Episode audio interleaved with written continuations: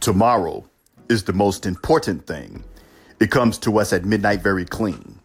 It's perfect when it arrives and puts itself in our hands. It hopes we have learned something from yesterday. That's a quote from John Wayne. Each new day, we get a chance to live the life that we want to live and be the person that we know in our hearts we should be.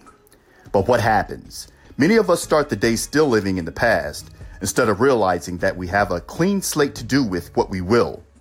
Always keep in mind that it is never too late to change your life. All you have to do is make a firm decision to do so and take advantage of the fresh chance that each new day provides you. The only question is, what will you do with your new day? Rise and shine. Get cracking.